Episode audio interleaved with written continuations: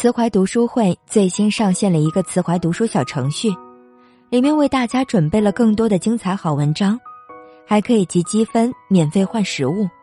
欢迎大家点击文末的更多延伸阅读，免费收听哦。感谢收听今天的慈怀读书会，我是米儿，我在山东威海向您问好。今天想要跟大家分享的是，四十五岁的李健。让我看到了男人最极致的样子。李健四十五岁了，九月二十三日，李健度过了自己的四十五岁生日。低调、安稳、与世无争的他，发了一条微博回应自己：年纪是可以不劳而获的，真正的生活可不是。继续努力。他是娱乐圈的一股清流，任凭外界浮躁喧嚣。他始终宁静致远，过着自己的小日子，不争不夺，不骄不躁，温柔的对待着生活，对待着他人，对待着这个世界。在他身上，我看到了一个男人最极致的样子。内心有所坚持，才能成就传奇。李健曾在节目中被问到对女神的定义，他回答的是：卓尔不群。面对很多变故，依然内心稳定、有所坚持的人，这个定义又何尝不是说他自己呢？一九八五年，还在上初中的时候，便受到电影《路边吉他队》的影响，而迷上了吉他。妈妈用了两个多月的工资给李健买了一把红棉吉他。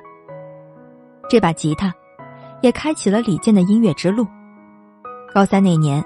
李健参加了清华大学冬令营，并以一首《说句心里话》获得了全国第一名，被保送进入清华大学。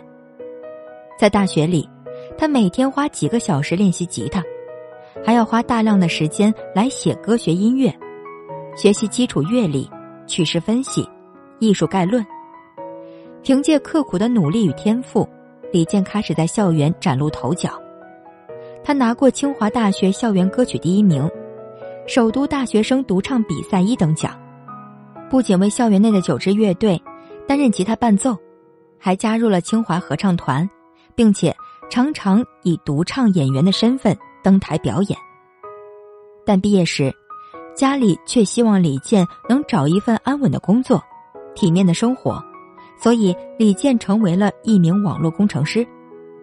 这样令人羡慕的工作，李健却很不喜欢，天天往那儿一坐，也不知道做什么，基本就是拎水、接人、送人这些杂事。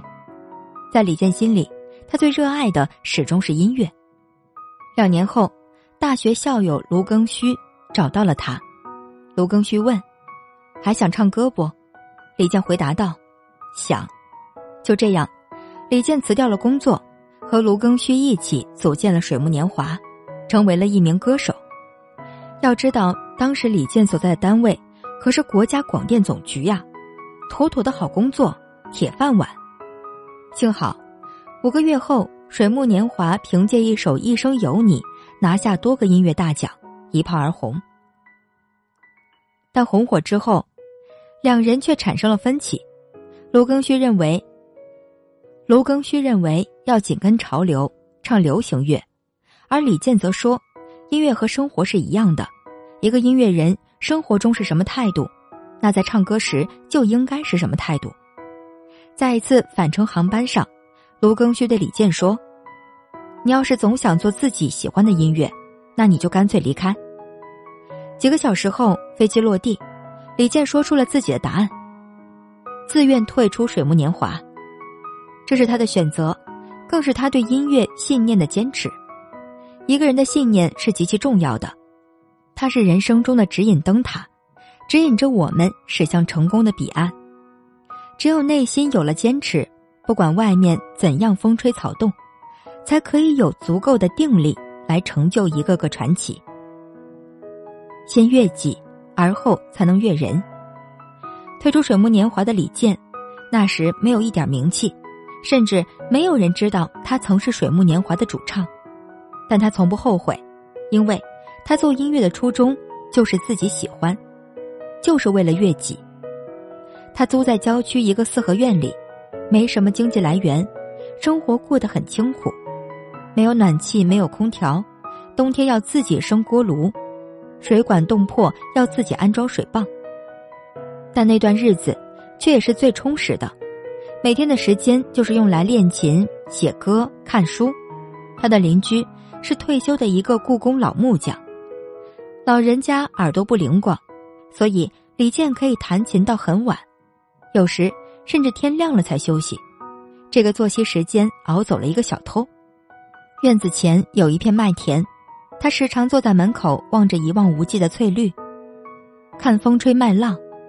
周末有朋友来访，他们就一起在麦田里弹琴唱歌。下雨时就坐在屋檐下静坐听雨，他安静的生活过得像一位诗人。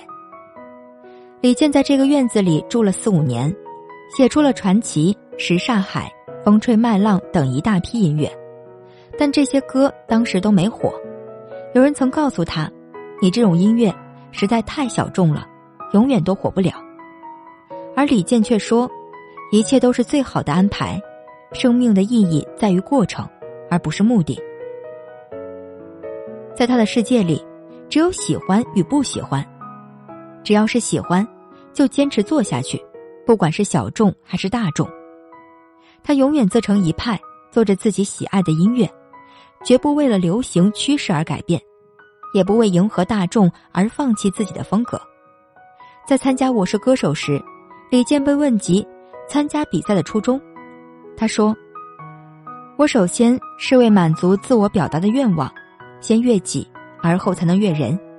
悦己，并不代表与世为敌，不在意他人的眼光，也不是对什么事情都不去关心，为自己而活，更不是自私自利。真正的悦己，只是不趋炎附势，不委曲求全，也不随波逐流，有自己的行为准则和成功的标准。”内心有着衡量事情好坏的天平，始终坚守着心中的那一方美好，然后带给身边的人温暖与阳光。听李健的音乐，就像是潺潺流水，也像是见过贝加尔湖畔的风，总让人心旷神怡。而在每一个旋律的背后，是李健不忘初心的坚持，是赤子之心的热诚，是不为世事圆滑油腻的悦己。对全世界高冷，只对一个人卖萌。一个男人的极致，必定是温柔到极点。李健的温柔，从他对待爱人孟小培就可以看得出来。谈起与孟小培的相识过程，李健在接受节目采访时这样说：“在他五岁的时候，我们见过一次。当时我爸老说，这独联体小姑娘长得像俄罗斯姑娘。李健当时没想到的是。”这个小姑娘会跟随他的脚步进入清华，还一直读到了博士，还成为他生命中的伴侣。其实那首传奇就是李健写给孟小培的，写两人的际遇，写缘分的妙不可言。只是因为在人群中多看了你一眼，再也没能忘掉你容颜，梦想着偶然能有一天再相见，从此我开始孤单思念。李健称呼他为小贝壳，孟小培则把李健写成了他笔下的休假先生、下班先生、健身先生。微博更新不多，但仅仅几条中也可以看得出来两人的日常。休假先生倚在门边看着我整理茶室，轻含笑意说了句：“咱俩现在这状态打一成语，是什么？袖手旁观。今天打球了吗？嗯。”我今天练得很好，完全明白了臂调和滑板动作。下班先生瞥了我一眼：“你学的是羽毛球吗？”我在小园浇水。昨晚回来的出差先生隔着纱窗说：“与你在一起的日子才叫时光，否则只是无意义的留白。”风儿吹过来，小花草纷纷跳起舞。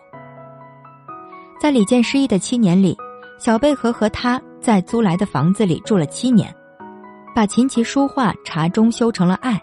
二零一五年，李健在北京举办了人生第一场万人演唱会，途中他略带骄傲，爱意满满的向大家介绍自己的妻子，一个帅气英俊，一个温柔婉约，好一对才子佳人。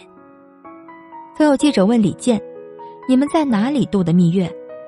他笑笑回答：“我一生都在度蜜月。”一个男人最极致的性感，不是高大威猛，不是帅气多金，而是根植于内心、外露于行为的温柔。人活到极致，一定是素与简。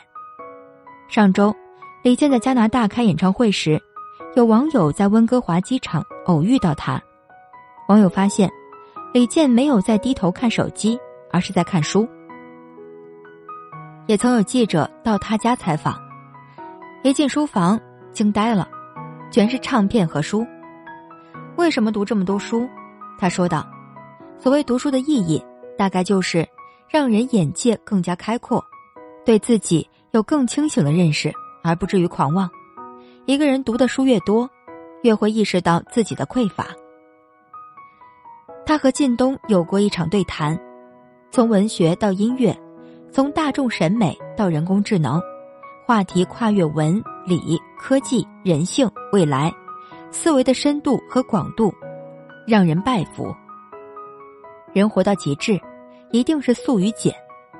参加《我是歌手》再度爆红后，许多广告代言找上了李健，但李健怎么做呢？他跑去了美国，躲着不见他们。他并不是拒绝名利。只是不想让名利消耗对生活的热情。网络时代，大家的节奏越来越快，越来越多的信息充斥着头脑，越来越多的人丢失了自己本性，而李健，却始终游离在世界之外，与社会保持着一定的距离，不骄不躁。他的微博被粉丝称为“季更”，他的手机几小时才看一次。他之前一直没有微信，上《我是歌手》时还被拍到用的是老人机，但这才是他的本心。在许多人还在名利场中挣扎时，他早已洞穿了生活的本质。我们其实并不需要太多信息，而是应该学会倾听内心的声音。现在的李健始终保持着自己的那一份清醒，做着自己喜欢的事。他坚持健身，让自己保持创作的体力。他上节目，冷不丁来一句段子，让人爆笑。他品茶品咖啡，还捣鼓了很多器具。一个人放下的越多，得到的也越多。岁月在他身上留不下沧桑，更留不下油腻，留下的只是逝水流年般的清澈与无瑕。高晓松曾说：“我们身边的这一波人都不是当初的模样了。”只有李健还是当年那个李健。总有一些人不为世俗而改变，依然活得固执，身上既没有急躁，也没有得意。李健就是那么一个，看清生活的真相后，依旧保持热爱生活的天真。他是歌手，也是一位把生活过成诗的诗人。